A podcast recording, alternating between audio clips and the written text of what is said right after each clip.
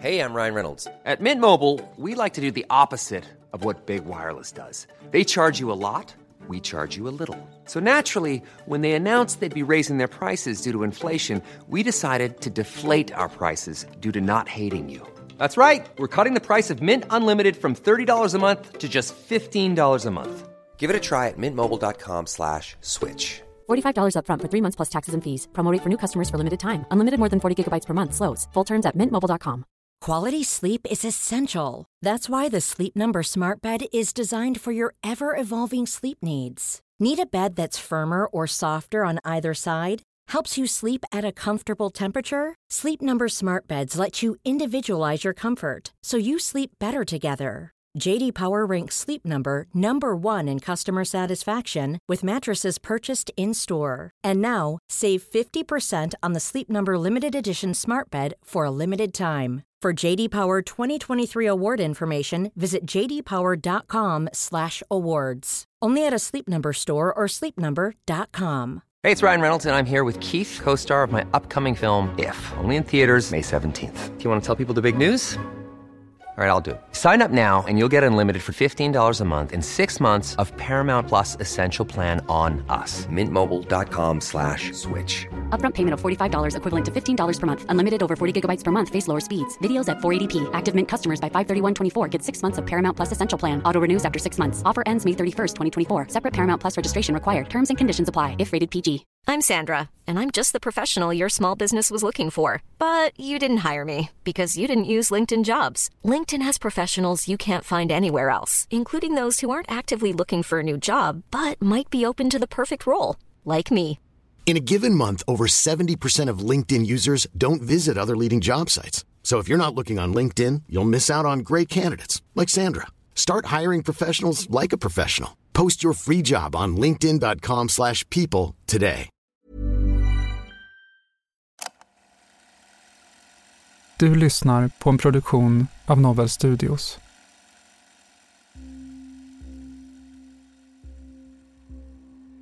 Det står om ett kriminellt gäng i tidningarna, hur mer våldskapital, det blir också det gänget man vill söka sig till. Samtidigt att de kommer och söker upp mig, det blir ytterligare en tillhör, alltså en bekräftelse.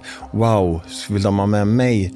Eh, och Så att mitt svar blev ja. Det här är en populärvetenskaplig podcast där vi utforskar psykologiska fenomen bakom mänskligt beteende. Med särskilt fokus på beteenden som kan bli farliga och som ibland ligger oss närmare än vi själva tror. Jag heter Katarina Hovner och är rättspsykiatriker och forskare. Och jag heter Shilan Kaman och är beteendevetare och forskare. Du lyssnar på Det mörka psyket om avhoppare, första delen.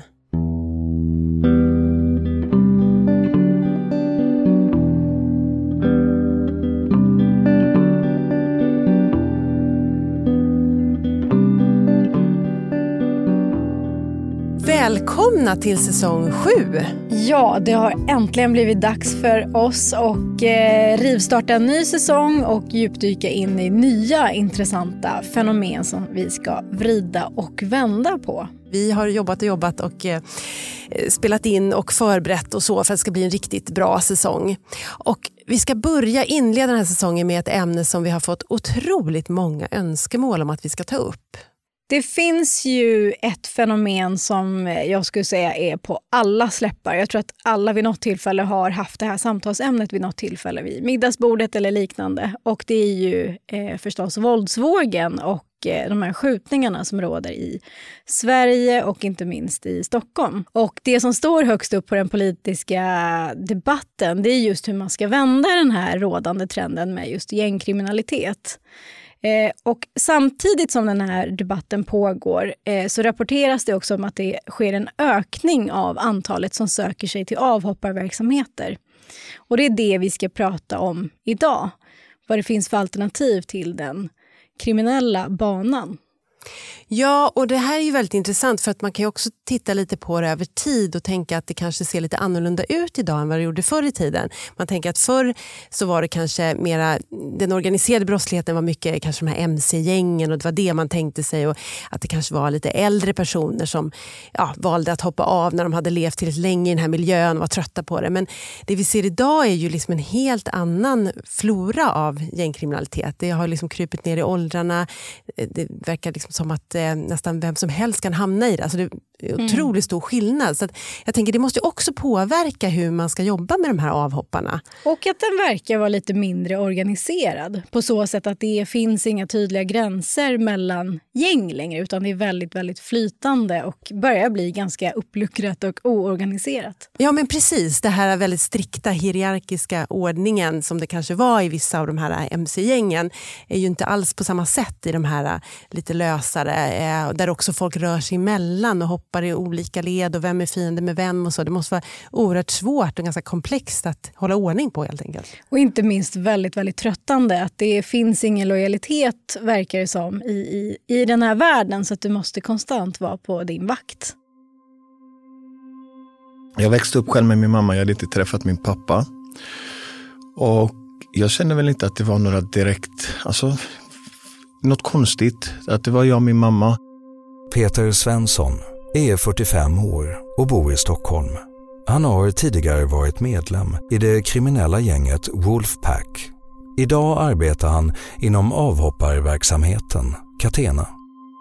Men när jag började i skolan så jag började se andra familjer. Eh, jag började gå hem till kompisar, se att de har en familj, en mamma, pappa, syskon. Eh, kanske följer med dem till skolan, eh, skolavslutningar, uppträdande och så vidare. Så att där började jag ifrågasätta mig själv varför jag inte har en pappa. Och varför inte min pappa vill träffa mig. Och det, för mig blir det också mycket att jag, jag, jag ville hitta, eller jag försökte hitta fel på mig. Att det var på grund av mig som min pappa inte ville ha med mig att göra. Samtidigt när jag började i skolan så helt enkelt, jag hängde inte med. Jag var rastlös. Jag kunde inte svara på de frågorna som läraren ställde, för jag förstod inte ens uppgiften. Så att mitt sätt för att jag skulle synas så blev det att jag kastade ett suddgummi på lärarinnan. Ja, men gjorde olika saker, ställde till det. Så för, att, eh, ja, för att få uppmärksamhet helt enkelt. Så att det gjorde ju också snabbt att jag ja, räknades som typ problematisk elev helt enkelt, typ som en stökunge. Jag ska börja i en mindre skola, en första klass, en andra klass, en tredje klass. Och rektorn förklarar för mig att han har fått information att jag är typ stökig och störande elev. Och han ville att jag skulle ta det lugnt i den här skolan. Och för mig blev det på något sätt att det bekräftades, alltså den rollen bekräftades av rektorn. Och samtidigt när jag låg efter så pass i skolan så det var svårt att hitta min roll så att det blev att jag skapade den rollen som pajasen, typ som ställer till det i skolan. Jag får fylla i några papper och blir kallad till rektorn igen. Och rektorn säger att jag har dyslexi, så det är inte så mycket man kan typ göra åt min situation. Eh, vilket gjorde väl att skolan var väl inte sådär jättefantastiskt för min del. För det var ju samtidigt också, gör du inte bättre på det här provet så kommer du inte lyckas i samhället. Gör du inte bättre på det här. Och någonstans blev det också en känsla av att jag var, även om jag var den här eleven som ställde till det, så gjorde jag det ändå med en anledning. Så att egentligen så kände jag mig rätt misslyckad. Jag tror att den här våldsutvecklingen som vi står i just nu är ju en sån våg som kommer och går. Och jag tror att man behöver titta, nu jobbar ju polisen väldigt akut i den här tidsskalan som är här och nu för att liksom lugna ner den här situationen som vi har. Men man behöver jobba i den här långa tidsskalan med att faktiskt hela tiden backa. Vad är problemet bakom, bakom, bakom, bakom? Charlotta arbetar som avhopparsamordnare inom polisen i Stockholm. Och då måste man ju börja titta på liksom, områden som psykisk ohälsa bland barn och unga. Eh, barn och unga som lever, växer upp i väldigt segregerade områden. Där man kanske inte har den här framtidstron och drömmar och man befinner sig i ett samhälle som är ganska normförflyttat. Så att det här som är rätt och fel i ett område är inte rätt och fel i ett annat område. Man har ett annat sätt att se på kriminalitet och missbruk framför allt. Vi måste börja titta på varför vår narkotikamarknad i Sverige är så attraktiv för de här aktörerna. Varför man slåss om den på den här nivån. Det beror ju på att vi har mycket människor som missbrukar narkotika. Och det är intressant eftersom många skolor säger att det finns ingen missbruksproblematik där.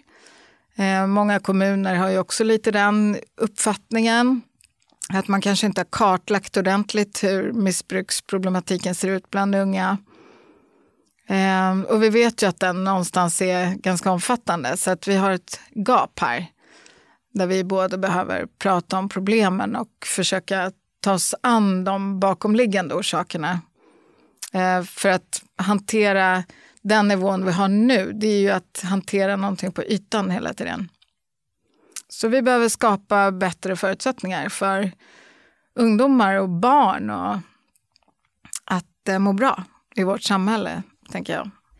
Jag tänker, ibland tänker jag att den här utvecklingen har blivit som en cancersvulst som verkligen får ganska snabb spridning. Att, att eh, det friska blir sjukt ganska snabbt. Liksom. Mm. Att det, eh, kanske inte kräver lika många riskfaktorer nu. Att det, är, det är så otroligt liksom, vad man säga, skadligt på något sätt. Att det bara ah, sprider ja. sig. Och det är ju det är en känsla som många delar tror jag. För att det är också, speciellt i vissa områden, många unga som verkligen, man brukar prata om det här socialiseras in i. Och vad menar man då med det? Och det jag tror att man egentligen menar den här normförflyttningen som har skett så att steget in i de här första stegen in är inte så svåra att ta. De flesta känner någon som känner någon och det är liksom inte de där borta utan det är ganska nära. Så det är väldigt lätt att hamna i det här. I vissa områden kanske man hamnar i ett partyknarkande, i andra områden är det liksom för att det finns i skolan. En del ungdomar säger att det finns ju en säljare i varenda klass. Eh, och det är ju väldigt nära hela tiden.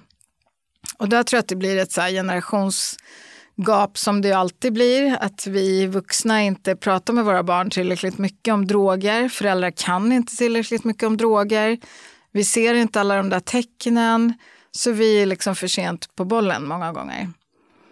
Men för att fråga, den här, den här eh, våldsutvecklingen och den här organiserade brottsligheten som vi pratar om nu. Eh, det, gäller det, är det bara knark? Eh, eller eller liksom, har man också gått över till andra typer av, allt ifrån liksom, vad ska man säga, vapen, människor. Eh, förstår du vad jag menar? Finns mm. det, har man, har man uppehållit sig vid just eh, men Jag tror att narkotikamarknaden är väl den som ligger i botten. Eh, men sen kan det ju bero på massor med andra faktorer. Också till att man skjuter varandra kan ju vara rena hämndmotiv. Och, så att det kan ju se väldigt olika ut. Men jag tror nog att de flesta är överens om att det är liksom pengar som rör sig i den här världen kring narkotika som är basen för väldigt många av de här nätverken. Mm. Eh, sen finns det ju många som är mer och mindre avancerade såklart. Eh, mm. Jag tänker innan vi kommer in lite mer på det här med avhopparverksamhet och så vidare så vill jag bara eh, komma in på någonting som du nämnde lite förbi, förbifarten här och det gäller just det här partyknarkandet.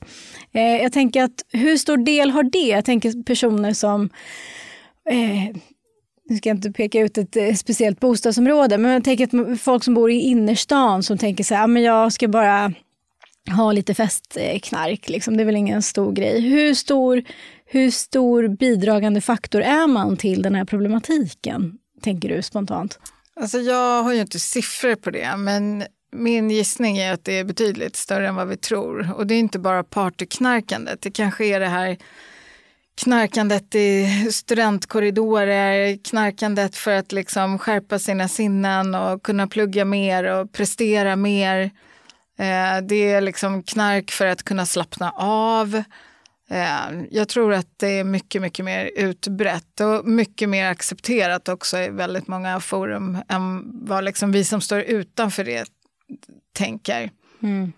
Så att jag tror att det är mer faktiskt än vad vi tror. Mm. Och jag tänker i de sammanhangen också antar jag att också ibland, om, om vi ja, inte pekar ut något område, men innerstadskastar eller att man använder på det sättet att det där finns också mer pengar kanske. Att hem, alltså att ni köpstarka användare mm. kanske. Mm. Ja, och allt det, här, allt det här driver ju hela den här jättemarknaden, för det är ju en stor marknad som omsätter väldigt mycket pengar. Så det är klart att det finns konsumenter och kunder och distributörer och det, det är en kvalificerad handel. Sen i allting det här så träffade min mamma en kille. Och eh, jag gillade inte heller när min mamma drack alkohol. För att ja, det, hon kunde inte hantera det. Sen när den här smekmånadsperioden är över så fortsätter han att dricka. Han flyttar in hos oss. Och eh, för mig blev det som när jag kom hem från skolan att det blev min uppgift att försöka hitta en vinflaska, en spritflaska, en ölburk. Bara för att kunna gå och säga till min mamma att han ser där, han dricker. För han ljög ju om det hela tiden. Sen hade jag cirka två kilometer till busshållplatsen där jag tog bussen till skolan. Och jag hade stulit en cykel för att transportera mig fram och tillbaka. Och vid något tillfälle så får jag förfrågan av några äldre killar om de kan få köpa den här cykeln. Och de var bara intresserade av däcken, det var småpengar. Men för mig blev det, eh, istället för att tycka att det var någonting fel, så blev det för mig istället att jag frågar om de inte vill köpa mountainbikes, om de inte vill köpa andra cyklar. Och också vilket de ville. Eh, jag kände väl att jag började få pengar Eh, just, jag trodde väl att det var drivkraften, men det som, var den, det som var den största drivkraften, det var ju att jag fick höra att jag var bra på någonting. Jag fick en tillhörighet, jag fick bekräftelse och även om de sakerna jag gjorde var brott och fel så fick jag ändå positiv bekräftelse för det. Och samtidigt så utvecklar jag också eh, min kriminalitet. Den eskalerar ju, för hela tiden så oh, vill jag ju avancera. Jag typ jagar efter eh, mer saker, mer pengar.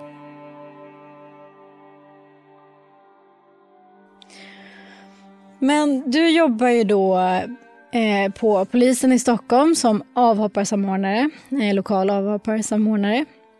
Kan du börja, börja lite med att berätta mer övergripande, vad, vad handlar det om? Vad gör en avhopparsamordnare? Mm, ja, men en avhopparsamordnare som jag då, som jobbar på ett lokalpolisområde, vi jobbar ju med avhoppare från organiserad brottslighet, det vi kallar nätverk eller gäng, men som har en lite lägre hotbild. Det finns fortfarande ett skyddsbehov, men det kanske inte är en akut hög hotbild så att man akut behöver ha en skyddsinsats och flyttas bort.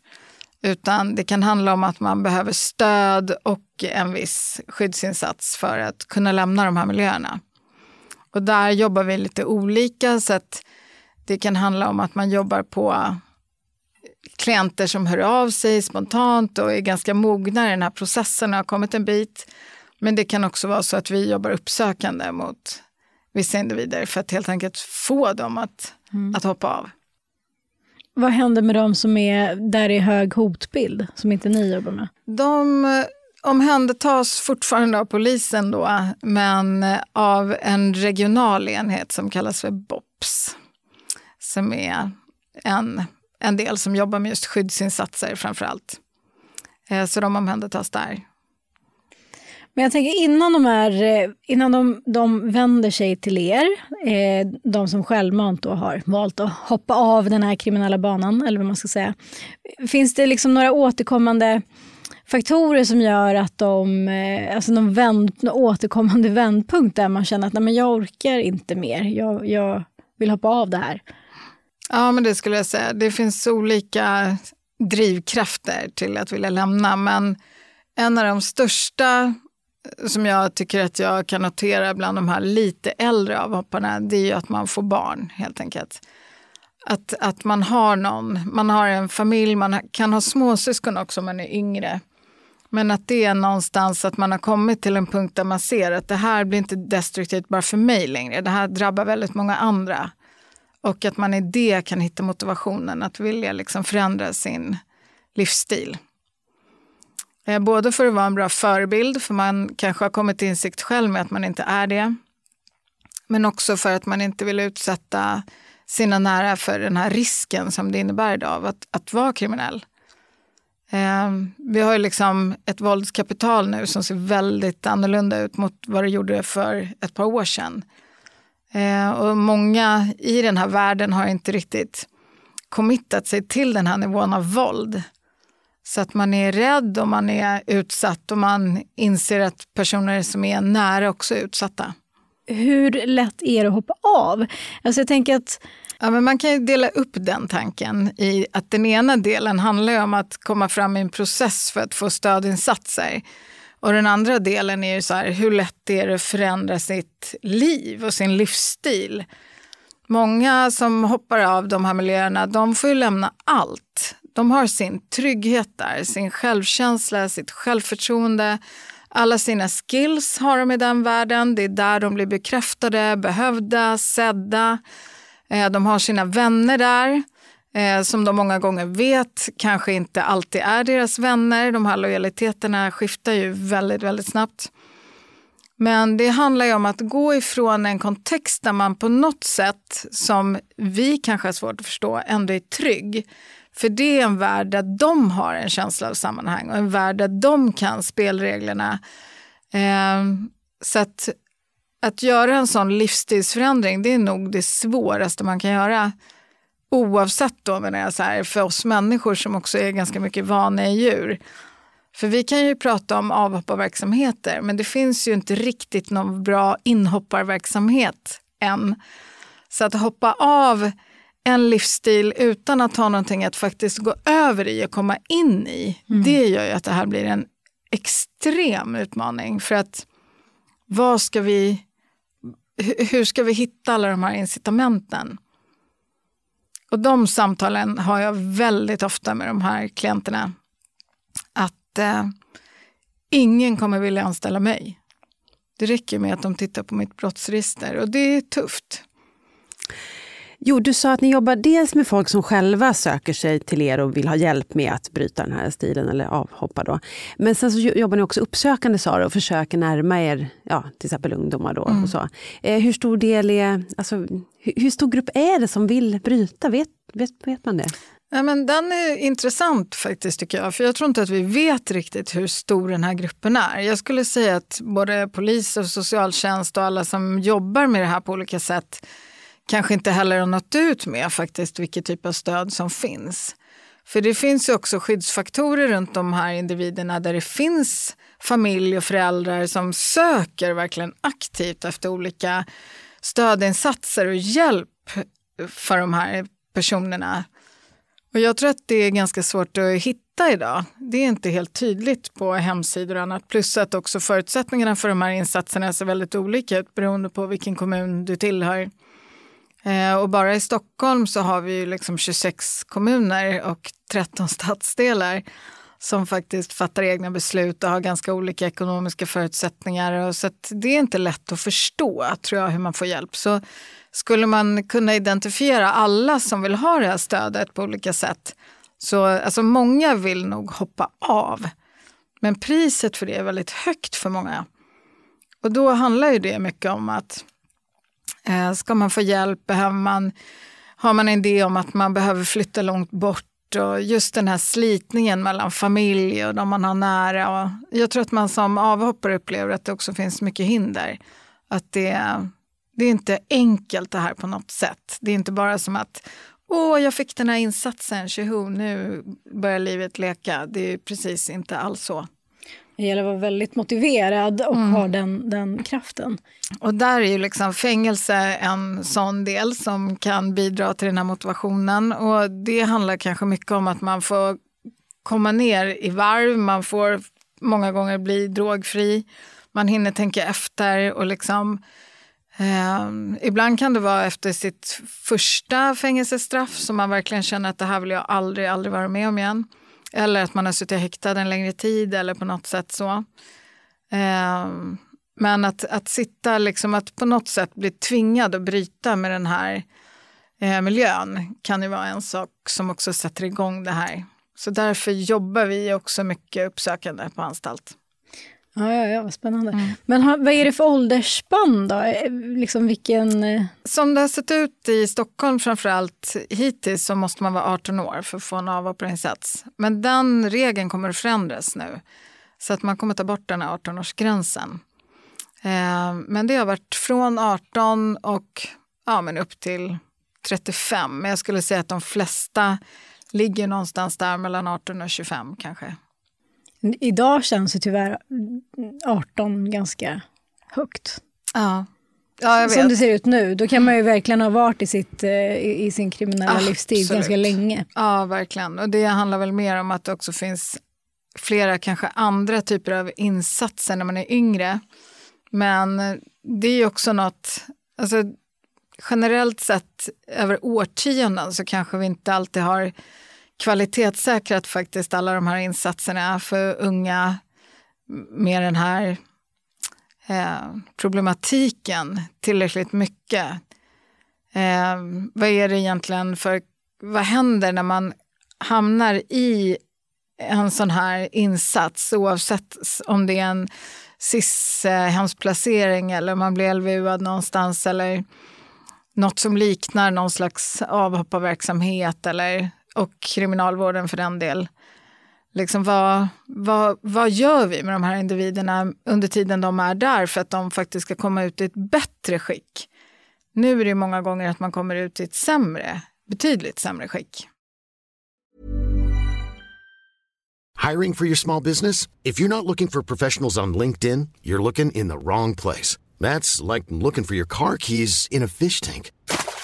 LinkedIn helps you hire professionals you can't find anywhere else, even those who aren't actively searching for a new job but might be open to the perfect role. In a given month, over 70% of LinkedIn users don't even visit other leading job sites. So start looking in the right place. With LinkedIn, you can hire professionals like a professional. Post your free job on linkedin.com slash people today. If you thought the only way to get a more defined jawline with natural-looking results was through surgery, think again. Juvederm Volux XC is a non-surgical injectable gel filler that improves moderate to severe loss of jawline definition and can help you achieve natural-looking results with little downtime. Even better, this improved definition lasts up to one year with optimal treatment. No maintenance required. Improve jawline definition for a smooth, sculpted look with Juvederm Volux XC. For important safety information and to find a licensed specialist, visit juvederm.com. That's J U V E D E R M.com. Not for people with severe allergic reactions, allergies to lidocaine, or the proteins used in Juvederm. Common side effects include injection site redness, swelling, pain, tenderness, firmness, lumps, bumps, bruising, discoloration, or itching. There's a risk of unintentional injection into a blood vessel, which can cause vision abnormalities, blindness, stroke, temporary scabs, or scarring. Talk to a licensed specialist specialist to find out if it's right for you. Hey, it's Ryan Reynolds, and I'm here with Keith, co star of my upcoming film, If, only in theaters, May 17th. Do you want to tell people the big news?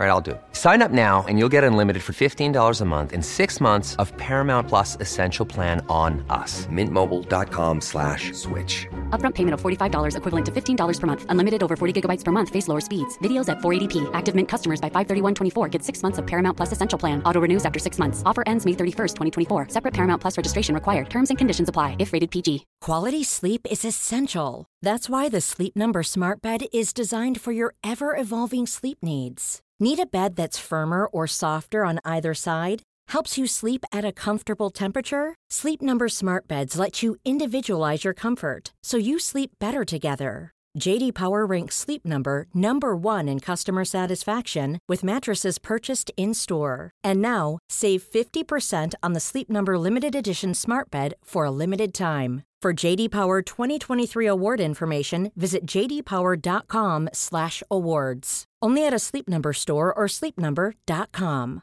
This is Paige, the co-host of Giggly Squad, and I want to tell you about a company that I've been loving, Olive and June. Olive and June gives you everything that you need for a salon quality manicure in one box. And if you break it down, it really comes out to $2 a manicure, which is absolutely insane. It's also so easy to get salon worthy nails at home with Olive and June. The difference between how your nails used to look when you did them yourself and now with the Manny system is a complete game changer. The best thing about Olive and June too is it's a quick dry, dries in about one minute, lasts for five days, and full coverage in up to one to two coats. Visit oliveandjune.com slash perfectmanny20 for 20% off your first system. That's oliveandjune.com slash perfectmanny20 for 20% off your first system.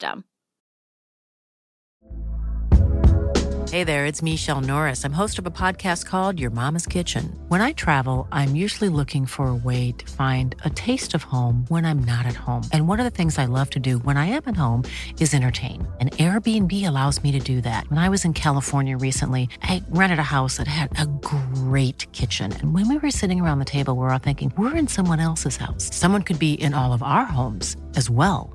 If you have a home, but you're not always at home, you have an Airbnb. Your home might be worth more than you think. Find out how much at airbnb.com/slash host.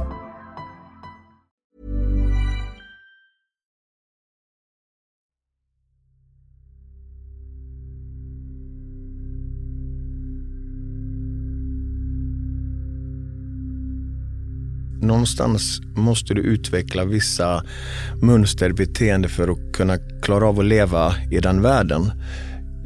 Jag kan ta ett exempel att jag gjorde inbrott i en villa, går därifrån med värdesaker, rotat överallt i villan, eh, går ifrån med värdesaker med en känsla av att de i princip kommer bli glada när de kommer hem för de är försäkrade. Så att jag har nästan gjort dem en tjänst och plus att jag får stöldgods. Inte en tanke på, alltså jag rättfärdar mitt egna egna dåliga beteende. Jag hade inte en tanke på att jag kan traumatisera en hel familj, skapa rädsla, försäkringsbolag. Alltså all den otryggheten, det fanns inte på kartan. Eh, eh, och man hittar hela tiden andra skuldbärare. Jag påbörjade gymnasiet. Det är rätt många elever där och att folk då var intresserade av att köpa ecstasy, cannabis, amfetamin. Och jag hade inte hållit på med det men samtidigt att jag var i alltså, kriminella kretsar så visste jag ju också vilka som jag kunde köpa narkotikan av.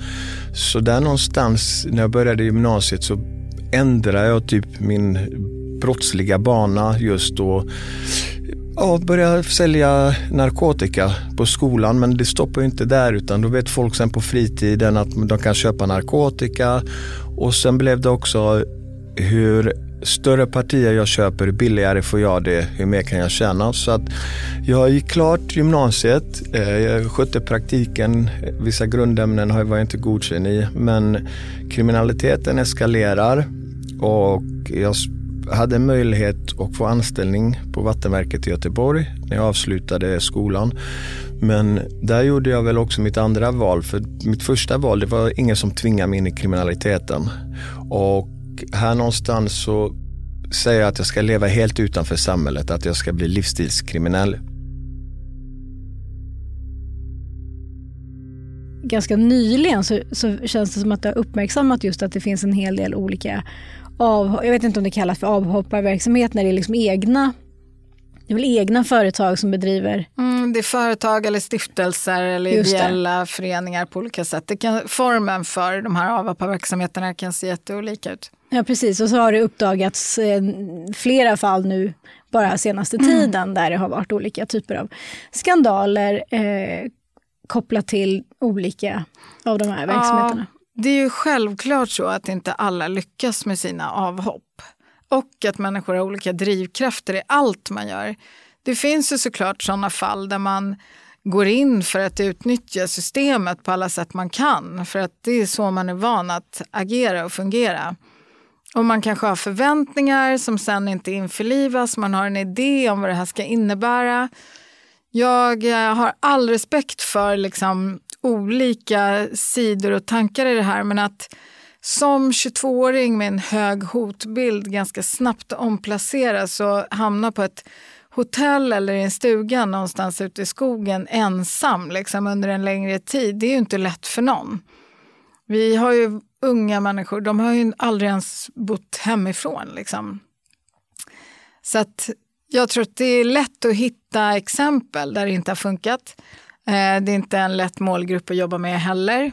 Ehm, det är lätt att man blir besviken och då blir man bitter och så drar man igång liksom en negativ spiral kring det. Men jag skulle också säga att vi har väldigt mycket så kallade lyckade avhopp. Ehm, så att jag tror att helt klart behöver vi kunna utvärdera och eh, kvalitetssäkra de här olika verksamheterna. Precis som man behöver göra med andra typer av placeringar också. Eh, naturligtvis är det som även inom hela missbruks rehabiliteringsvärlden om man säger så är det ju många människor som har haft egna missbruk som jobbar där. Så är det ju även inom liksom avhopparverksamheten att det initialt kan vara ganska lätt för en person att få förtroende för någon som har gjort den där resan som man själv så gärna vill göra. Men sen tror jag också att det måste finnas en mångfald av kompetenser i en sån verksamhet därför att man behöver ju också få en länk över i en annan värld. Det är ju det man någonstans vill. Och då är vi inne på den där inhopparverksamheten igen. Att någon måste ta emot på andra sidan. Eh, många av de klienterna jag jobbar med, de uttrycker just det där, så här, jag vill kunna träffa vanliga människor, liksom. inte bara de här kriminella hela tiden. Jag har aldrig träffat vanliga människor. Mm. och det är verkligen fruktansvärt dåligt betyg för vårt samhälle. Verkligen. Att vi kan leva så isolerade. Ja, verkligen. Jag tänker på, det blir nästan som, jag vet, vi pratade i ett annat avsnitt tidigare kring scientologikyrkan, att man kan liksom leva nästan sitt liv inom scientologikyrkan och nästan inte alls stöta på folk som inte är medlemmar. Det blir lite samma sak här. Man lever i ett kriminell kontext, att man liksom inte stöter på de här andra människorna som gör vanliga saker och har ett vanligt jobb.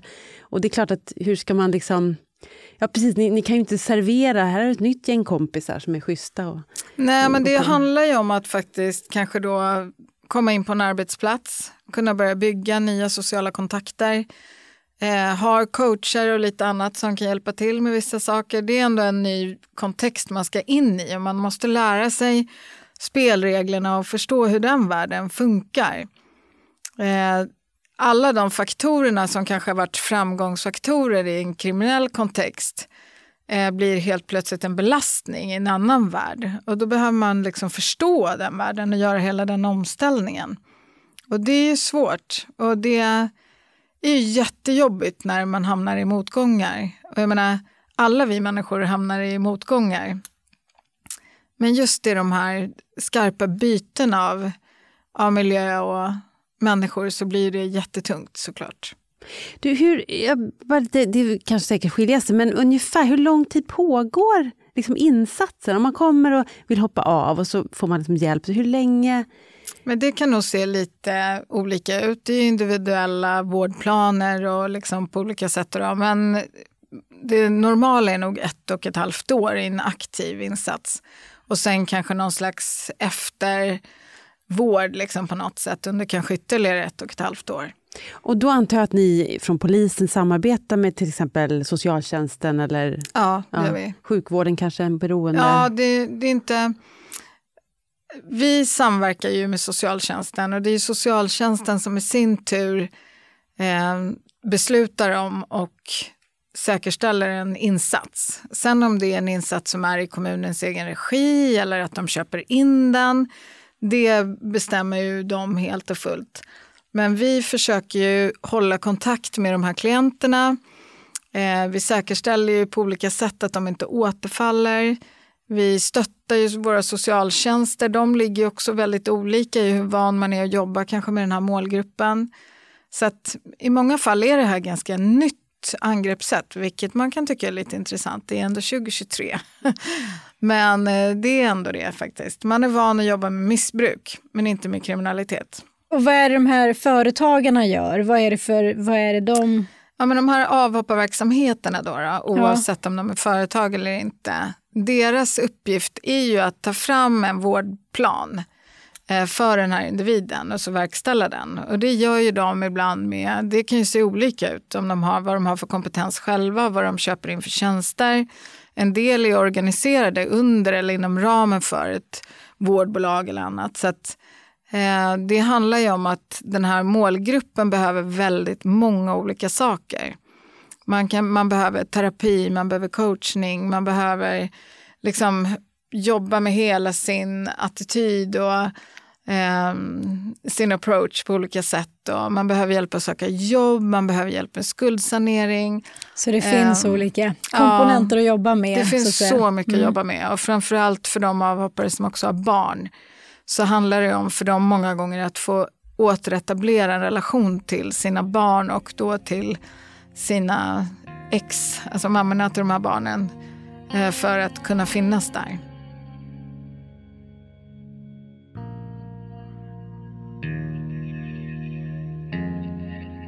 Det, det, finns ju en hel del olika inslag om just det här med eh, avhopparverksamhet men också hur, hur, man ska stävja den här kriminaliteten och den här trenden. Då. Och det jag upplever det är att det är lite för ensidigt fokus på rättsväsendet och på just det här med repressiva åtgärder. Det är väldigt mycket diskussioner och fokus på just hårdare straff.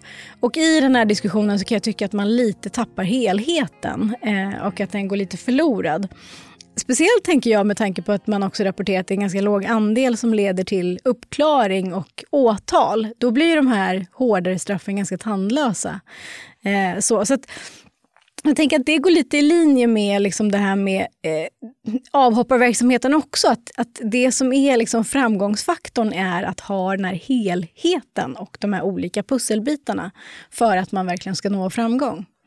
Ja men verkligen, det håller jag med om. Och, eh, ja, eh, jag tror att det är en viktig poäng det där med att, att, tänka på när man ropar efter hårdare straff och att det ska vara tuffare tag och sånt. Just som du säger, att det vill ju till att man ens klarar upp brotten för att det ska vara verksamt. Och som sagt, det vi vill i slutändan är ju att få ner våldsbrotten. Det måste ju vara det primära mer än att sätta dit folk. Alltså, ja, vi måste förhindra det på alla sätt vi kan. Ja. Och det kanske inte bara handlar om att sätta dit någon efteråt utan det verkligen handlar om att förebygga och försöka komma åt saker mm. och ting innan det har gått för långt. Det låter ju väldigt bra tänker jag och jag tror att det kanske också blir ett sätt att nå nå den stora publiken genom att, att skrika eh, hårdare straff. Men det blir, ah, ja, det behövs också andra åtgärder. Ja, precis. Sen vid 20 års ålder så hör två stycken av sig till mig och vill träffa mig.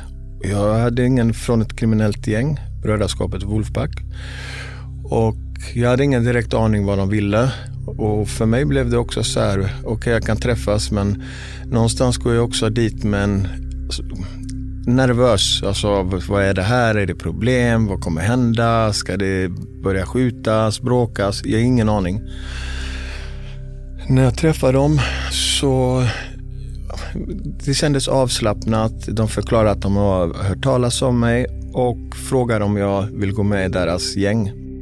Och det här var slutet av 90-talet, 2000-talet i Göteborg. Det stod otroligt mycket om just det här gänget i tidningarna. Absolut inget bra samhällsmässigt, men hur mer det står om ett kriminellt gäng i tidningarna, hur mer våldskapital, det blir också det gänget man vill söka sig till. Jag tänkte också att det blir en skyddsfaktor. Eh, så jag, när man är med i gänget, man är ett brödraskap. Jag fick en skinnväst med ett märke på och eh, det var väl ja, det var jättekul så här, en smekmånadsperiod där. Jag tänkte väl någonstans, är det inte bättre än så här? Och som hangaround, det är precis som alltså, typ dräng. Du får städa klubblokalen, stå vakt, transportera vapen, narkotika, köra medlemmar. Eh, och ingenting egentligen, allting handlar ju om vad du kan göra för klubben, bevisa för klubben. Då har du möjlighet tidigast efter ett år att avancera till prospect. Också som hangaround, mycket våld också. Eh, efter ett år, jag blir prospect. Prospect är ungefär samma som hangaround fast du kanske får medverka på festerna, vara delaktig på vissa saker. Det är inte så jättestor skillnad. Men jag tänker att jag vill bli fullvärdig medlem så att jag kämpar på. Det som också är, man använder ordet väldigt mycket respekt i de miljöerna. Jag skulle vilja säga att det handlar om hot och rädsla mer. Att det är misstolkning av vad det ordet faktiskt egentligen betyder. Och det var ju också, man hade veckomöten, medlemmarna går in i ett rum bara för medlemmar, kommer ut och fattas beslut. Helt plötsligt, den har gjort fel, vem vill slå honom? Det är också mycket internt våld. Så att så, men ja, efter ytterligare ett år jag blev medlem och tillhör den inre kretsen har en beslutsfattande roll. Och under tiden 1998 var min första kontakt med kriminalvården och sen därefter har det väl rullat på också. In och ut på häktet, blir dömd för någonting, anstalt, ut igen, så här fram och tillbaka. Och där 1998 så på Göteborgshäktet så var det en kvinna, Maria, eh, som arbetade där som uppsökare. Och det var väl någonstans hon som sådde fröet i mig eh, just att lämna den här miljön, att jag kan någonting annat. Men varje, och varje gång jag kom in till häktet så dök hon upp igen, satte sig ner och pratade. Men så fort jag kom ut så ja, fortsatte jag i, i de spåren, som de kriminella spåren helt enkelt. I nästa avsnitt fortsätter vi att höra Charlotta och hennes arbete med personer som vill lämna sin kriminella bana. Vi hör också Peter och hans väg mot att bryta upp med gängtillhörighet för att skapa ett nytt liv bortom kriminalitet.